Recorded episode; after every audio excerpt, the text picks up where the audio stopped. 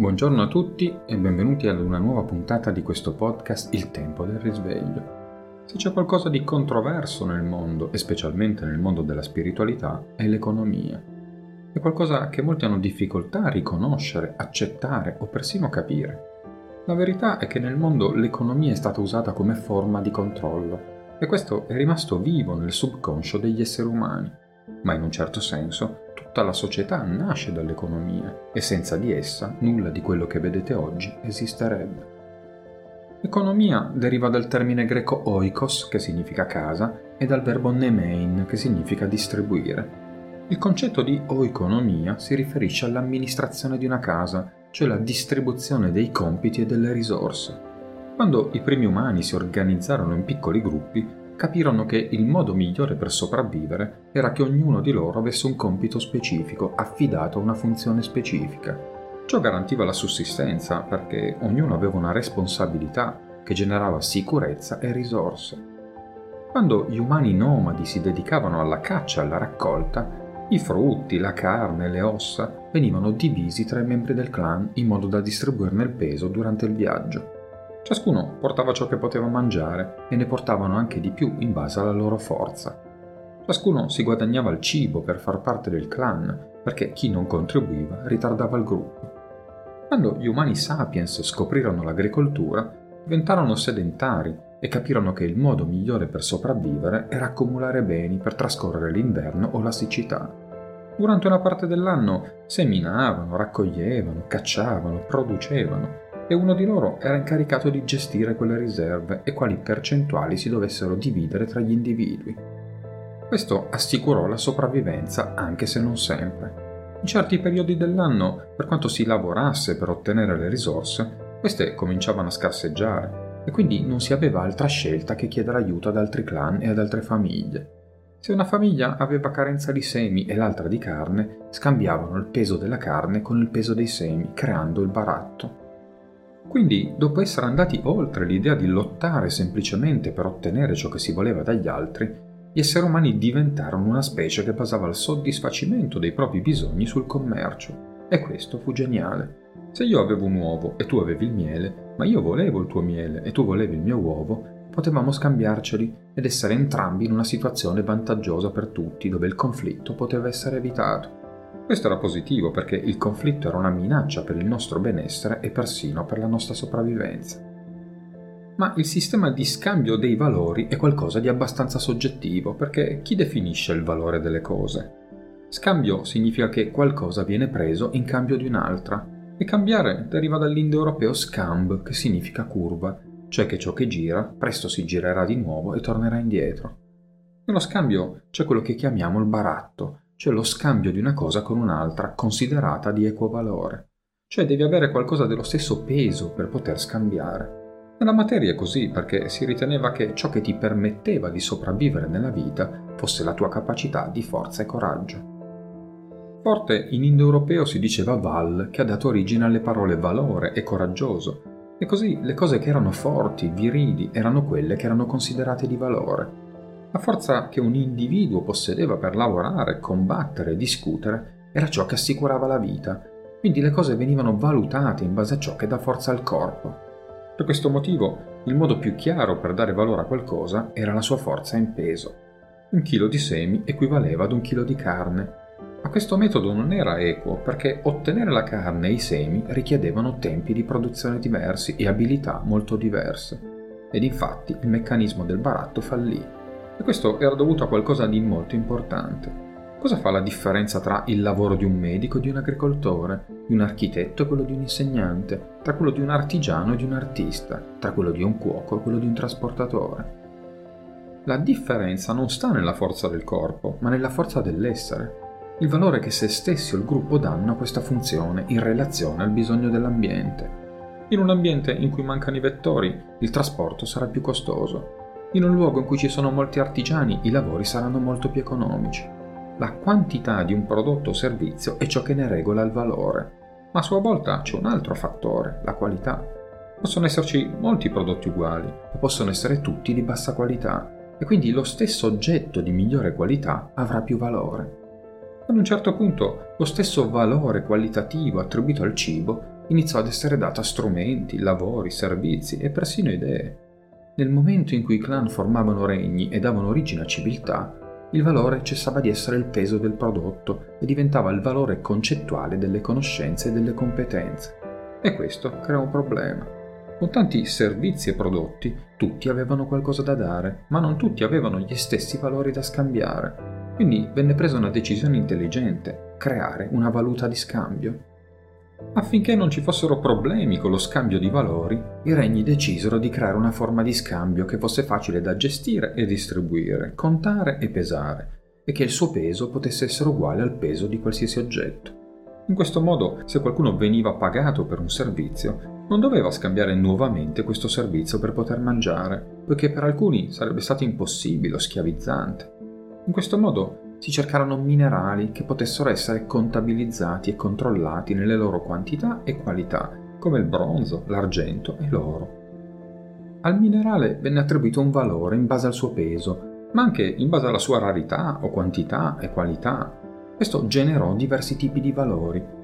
Le miniere avevano il compito di assicurare il valore dei metalli in circolazione, vale a dire che scorrevano tra la gente. E questo ha dato origine al termine odierno moneta corrente, che nasce dal latino currens, cioè correre. A Roma, nelle miniere del Campidoglio, il minerale veniva estratto ai piedi del tempio di Giunone Consigliera, l'annunciatrice, che avvertiva dell'avvicinarsi dei nemici. In latino annunciatore si chiamava moneta, che deriva dal verbo monere, cioè ammonire. In Iberia, l'odierna Spagna, circolava un altro minerale che valeva il suo peso in 10 unità qualcosa che in latino si chiamava deni e la moneta fu chiamata denarius, da cui si originò il concetto di denaro in spagnolo. Nel colonialismo, i paesi invasori delle Americhe trovarono tantissimo argento e oro nelle miniere delle Ande e delle montagne rocciose. Così questi minerali sono stati rivalutati in peso, che ha dato origine alle valute sudamericane note come pesos. La moneta cominciò così ad avere un valore, un peso, che equivaleva simbolicamente a tutte le cose che il baratto forniva. Questa è stata la nascita piuttosto geniale dell'idea di moneta. Se abbiamo qualcosa che è universalmente desiderato perché può essere scambiato con qualsiasi cosa di cui abbiamo bisogno, allora non affrontiamo più nessun limite. Se ho soldi e tutti li vogliono perché possono scambiarli con quello che vogliono, ora posso avere il miele e un'altra persona non deve volere per forza un uovo per farmi avere il miele. Il denaro era anche un modo per utilizzare il credito come mezzo per ottenere ciò di cui le persone avevano bisogno se non erano nella posizione immediata di scambiare qualcosa. Il denaro portò le persone fuori dalla posizione di dover fare affidamento sull'altruismo, sul baratto diretto e sui doni, per ottenere ciò di cui avevano bisogno, e questo ci permise di avere un mercato molto più ampio e quindi di aumentare le possibilità per ottenere ciò che volevamo. Nel corso dei secoli questo concetto si è espanso all'idea di forme simboliche di denaro fino ad arrivare ai giorni nostri, dove si è esteso all'idea di denaro digitale, dove non c'è nulla di fisico o tangibile da scambiare. Purtroppo, come tutti sappiamo, questo sistema economico-monetario ha permesso ai governi di prendere il controllo di tutte le cose, perché questo è il modo in cui esistono i regni, su cui si basa il peso di un paese, di un impero. Si basa sulla capacità di quel governo di gestire il peso della sua moneta, di gestire il valore delle cose che possiede.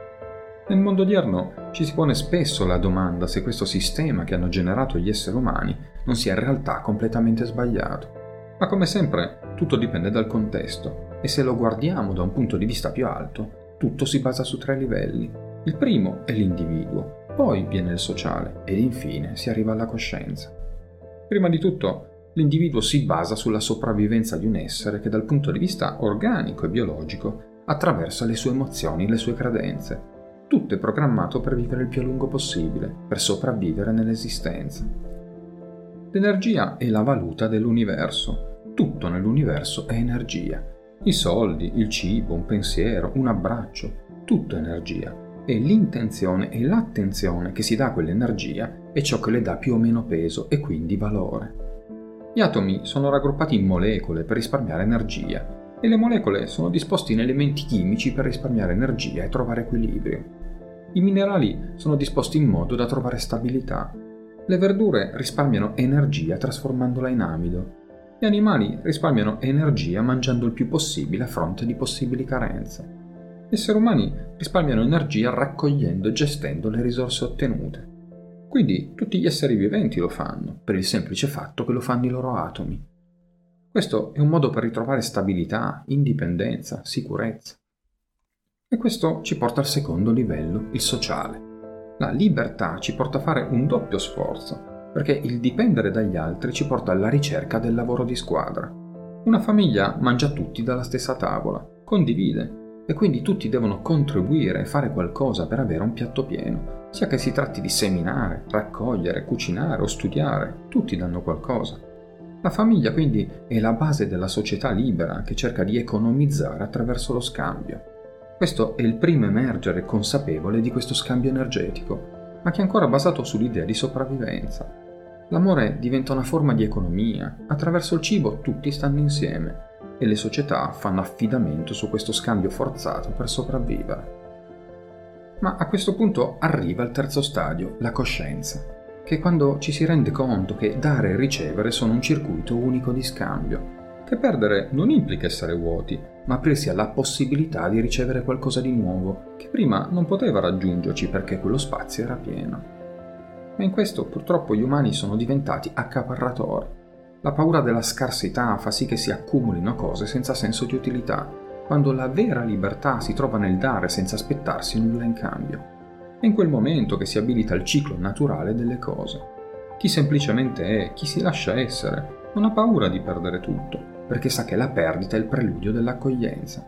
Ma se si rimane bloccati nella visione del vuoto, della povertà, allora ci si riempirà di preconcetti. La coscienza è lo stadio in cui l'essere si libera dai preconcetti e riconosce che nell'universo nulla gli appartiene veramente e che può avere tutto senza attaccarsi ad esso, poiché quando sa dare tutto di se stesso, l'esistenza gli fornirà sempre ciò di cui ha bisogno.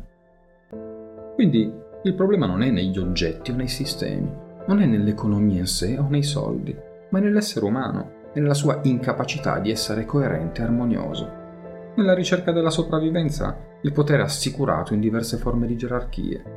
Questo è qualcosa che accade in ogni famiglia e da lì nel mondo. Non potete giudicare il mondo per essere il mondo, poiché è fatto di famiglie e sono queste che danno forma al mondo. Le piccole coscienze sono quelle che creano la coscienza collettiva e se non prendono il potere da se stesse consegneranno sempre la decisione alla coscienza collettiva. E qui nasce la domanda a cui molti oggi tentano di dare una risposta. Come si risolve tutto questo? Come possiamo riprogettare in modo migliore questo sistema che abbiamo creato? Tutto questo si risolve nel luogo da dove viene l'economia, il luogo dove tutto è cominciato, nella casa. Gli antichi gestivano il cibo per sopravvivere ed è da lì che nasce la vera economia, che è quindi legata alla paura della fame, di perdere il controllo della vita. L'economia non si risolve con filosofie di natura economica o con le strategie di ministri o economisti. L'economia si risolve con quello di cui nutrite il cuore. Il sistema economico è correlato in natura biologica al sistema circolatorio. Il cuore è come la banca, ma invece di accumulare e risparmiare, gestisce tutte le risorse facendole circolare in ogni organo. Le vene muovono la risorsa chiamata sangue e gli organi assorbono ciò che è giusto e necessario al loro funzionamento. Ci sono giorni che hanno bisogno di più e altri che hanno bisogno di meno. Non accumulano mai.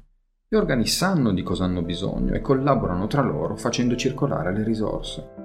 Questo è possibile perché ogni cellula individuale è consapevole di sé, del posto che occupa, e non dipende dal governo centrale chiamato cervello per gestire la propria casa. Quindi la domanda giusta da porsi è se gli esseri umani sono in grado di gestire le proprie risorse emotive, energetiche e fisiche. Il dare e ricevere inizia nel cuore, nel modo in cui vi relazionate con gli altri. Se non sapete come dare e ricevere emotivamente, fisicamente, energeticamente, avrete il caos nella vostra vita economica e per caos intendo sia povertà o ricchezza, poiché entrambi sono estremi non necessari in un essere equilibrato. La chiave per ristrutturare una nuova economia è tornare al cuore. La chiave per l'armonia parte dalle nostre vite, dal nostro lavoro e dal nostro servizio. E non è assolutamente vero, come dicono molte correnti spirituali, che per avere un'economia più giusta e un mondo migliore il lavoro deve essere gratuito e tutti dobbiamo servire gli altri senza aspettarci nulla in cambio.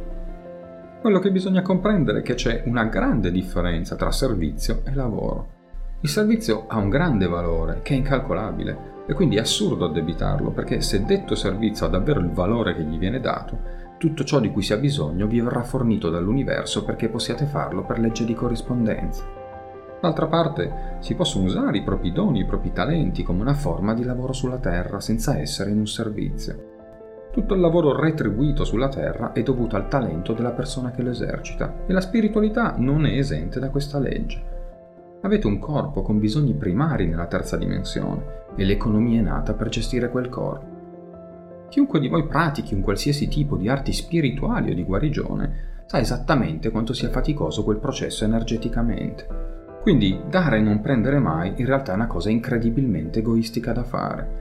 Questo vi impedisce il flusso di energia, ma inavvertitamente rende anche un grosso disservizio a qualsiasi dei vostri cosiddetti clienti, persone che state aiutando, perché l'universo si basa sull'equilibrio e quindi ci deve essere sempre un dare e un avere perché se rendete un servizio alla persona e lei non ha pagato energeticamente, sarà in debito con voi o con l'universo e gli sarà tolto in altri modi.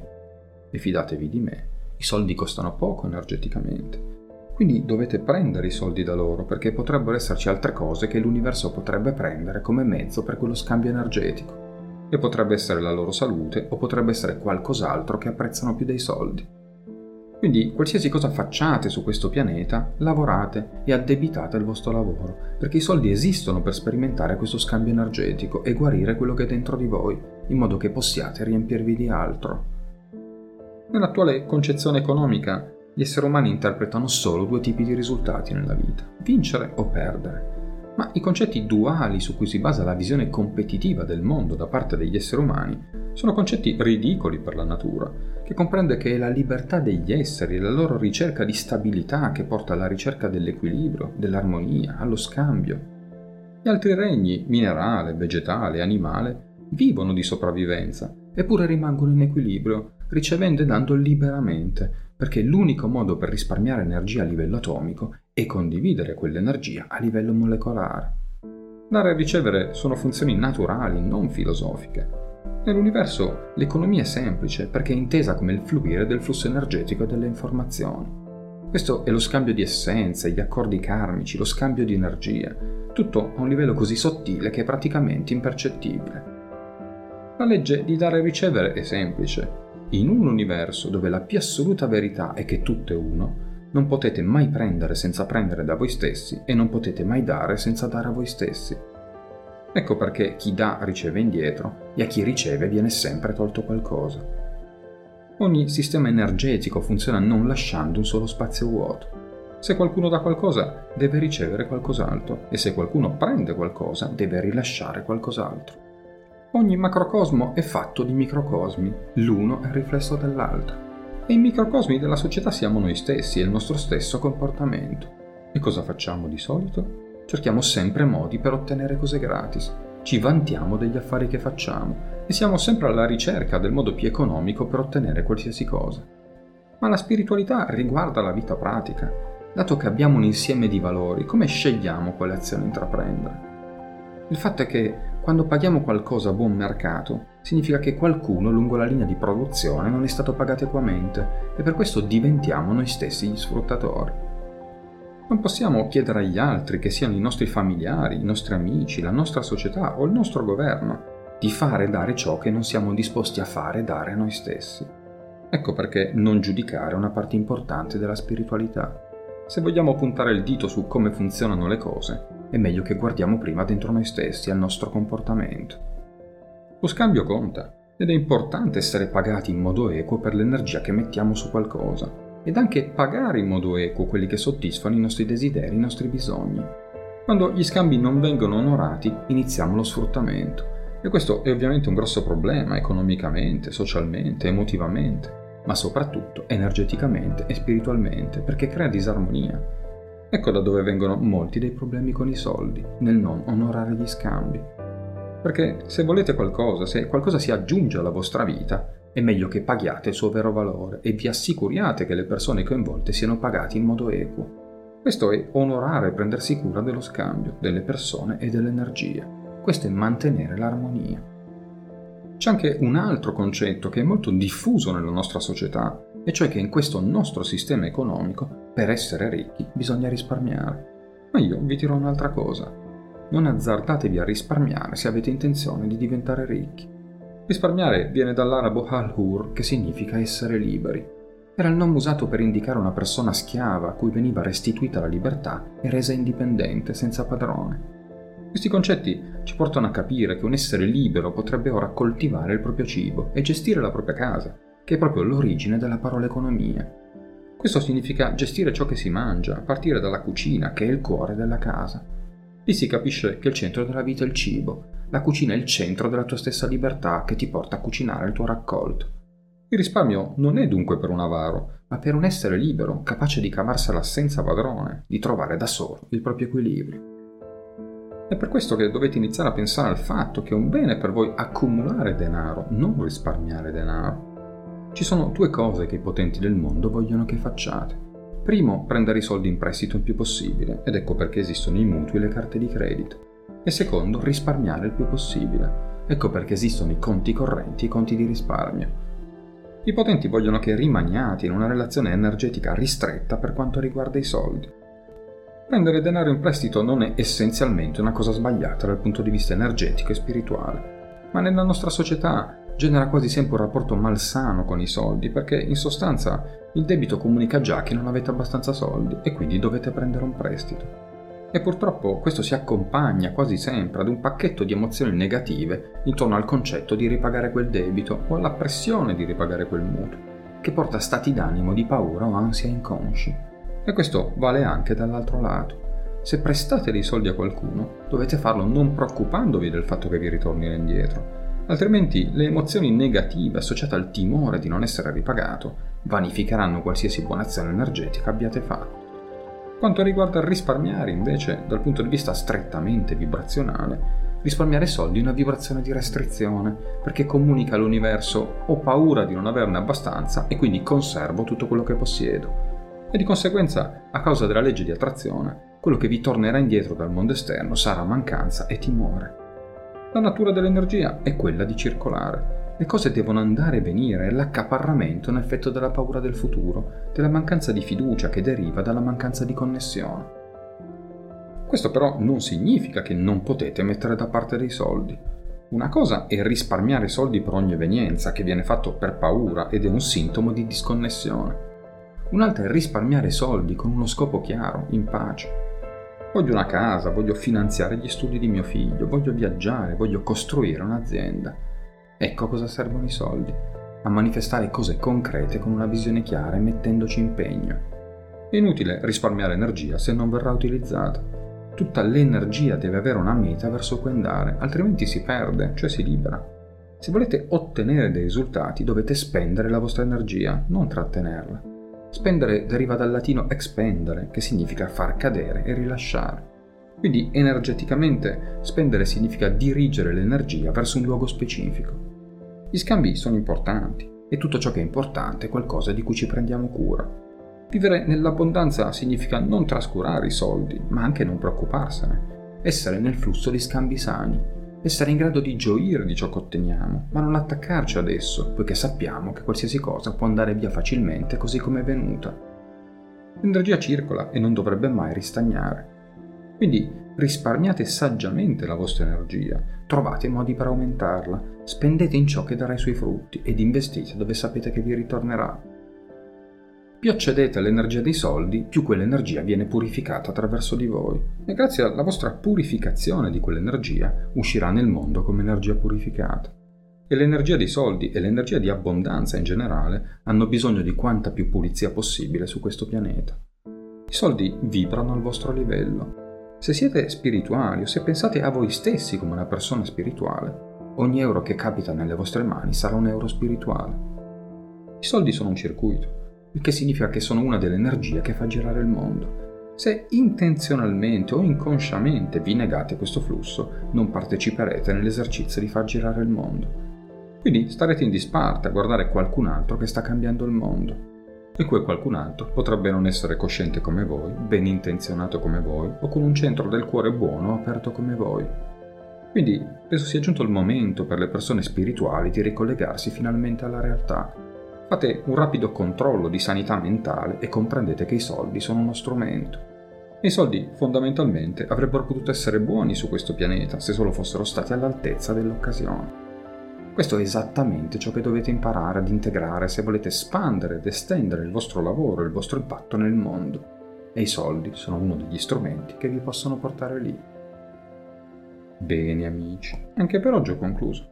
Io vi ricordo l'indirizzo email per porre le vostre domande risvegliopodcast.gmail.com Io come sempre vi aspetto alla prossima puntata. Pace su tutte le frontiere.